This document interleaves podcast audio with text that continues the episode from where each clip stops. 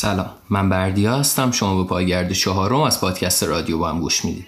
توی این پایگرد میخوام براتون یکم درباره ترک مردم عجیبن از علی جیدال صحبت کنم و بعدش هم به این بهونه یه مقدار از جیم موریسون و گروه The Doors بگم.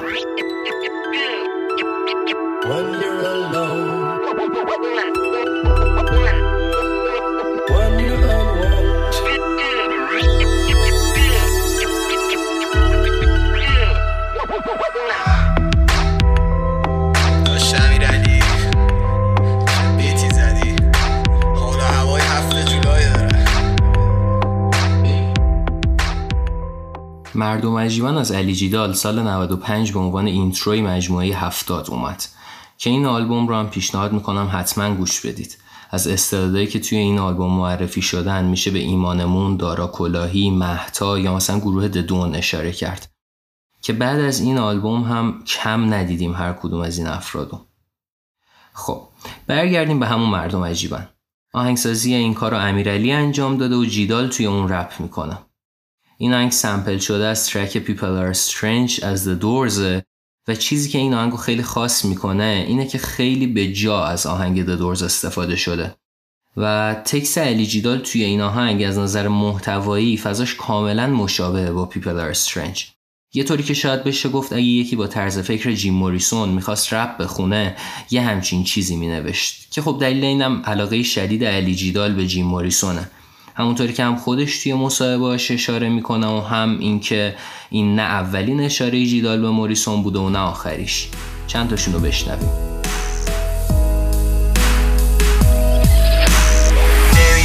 چی شد یه ها اینطوری شدن برا مردم عجیبن انگار جیم موریسونم در آقا میشم موریسونم همه جمع میشم فوری دورمم ملت میبینن و حل میکنم ولی منی قرار نیستش که امسال بمیرم گذشت بیست و هفت پس دیگه کلاب نمیرم آیت الله ترپ من هجاب نمیگم فتفام اینه با اینا عکس کام بگیرم. این آخری رو بذارید جلوتر بهتون توضیح میدم که ربطش به موریسون چیه. خب ببینید گروه راک The Doors که لید سینگرش هم جیم موریسون بوده از سال هزار و نهصد و شصت و پنج تا هزار و نهصد و هفتاد و سه و اکثراً هم تو ژانر سایکدلیک راک فعالیت میکرده و توی این سالا نه تا آلبوم منتشر کردن که سه تای آخر بعد از مرگ جیم موریسون اومد. آخرین آلبومشون هم پنج سال بعد از جدایی این گروه و تو سال هزار و نهصد و هفتاد و هشت منتشر شد. داستان این بوده که سه تا از اعضا دوباره دوره هم جمع میشن و با شعرهای جیم موریسون که اونا رو با یه حالت دکلمه مانندی قبل از مرگش ضبط کرده بوده این آلبوم میسازن. از ترک های هیت گروه The Doors هم میشه به Riders on the Storm، Light My Fire یا مثلا Love Me Two Times اشاره کرد. همونطور که احتمالاً متوجه شدید جیم موریسون سن زیادی نداشت وقتی از دنیا رفت. جیمز داگلاس موریسون یا همون جیم موریسون هشتم دسامبر هزار و نهصد و چهل و سه توی ملبورن فلوریدا توی آمریکا به دنیا اومد و سوم جولای سال هزار و نهصد و هفتاد و یک توی پاریس از دنیا رفت، ولی مرگ موریسون داستان‌ها داشت. سوم جولای سال هفتاد و یک دوست دختر جیم موریسون جسد اون رو توی وان حموم آپارتمانشون پیدا میکنه.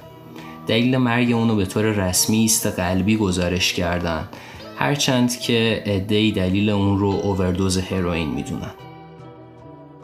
در نهایت هم موریسون توی تاریخ هفت جولای توی همون پاریس دفن میشه. جیدال هم اونجایی که توی مردم عجیبن میگه حال و هوای هفت جولایی داره، منظورش به همون تاریخ تدفین جیم موریسونه.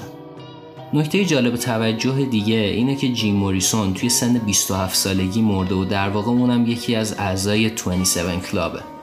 حالا جریان بیست و هفت کلاب چیه؟ قضیه اینه که چند تا از موزیسینا، بازیگرا و در کل هنرمندا هستن که اینا همشون توی بیست و هفت سالگی مردن و اصطلاحاً بهشون میگن بیست و هفت کلاب. از اعضای این باشگاه میشه به کرت کوبین، جیمی هندریکس یا حتی سروش فرازمند از گروه یلو داکس اشاره کرد. حالا داستانه عجیبی در مورد افراد این باشگاه وجود داره، مثلا اینکه جیم موریسون، جنیس جاپلین و جیمی هندریکس هر سه تاشون توی فاصله نه ماه و تو سن بیست و هفت سالگی مردن. اون قسمت از ترک دیره از جیدال که بهش اشاره کردم به همین اشاره داره اونجا که میگه گذشت بیست و هفت پس دیگه کلاب نمیرم، در واقع ایهام داره و معنی دیگهش اینه که بیست و هفت سالگیمو زنده موندم، پس دیگه قرار نیست توی بیست و هفت کلاب باشم. خب به انتهای این پایگرد رسیدیم. ما رو میتونید از طریق چنل تلگرام و صفحه اینستاگراممون هر دو با آیدی رادیو بم پادکست دنبال کنید. همچنین تمام قسمت های این پادکست هم روی پلتفرم های مربوط به پادکست مثل اسپاتیفای و کست باکس هستن. مراقب خودتون باشید. خدا نگهدار. مرسی افشین.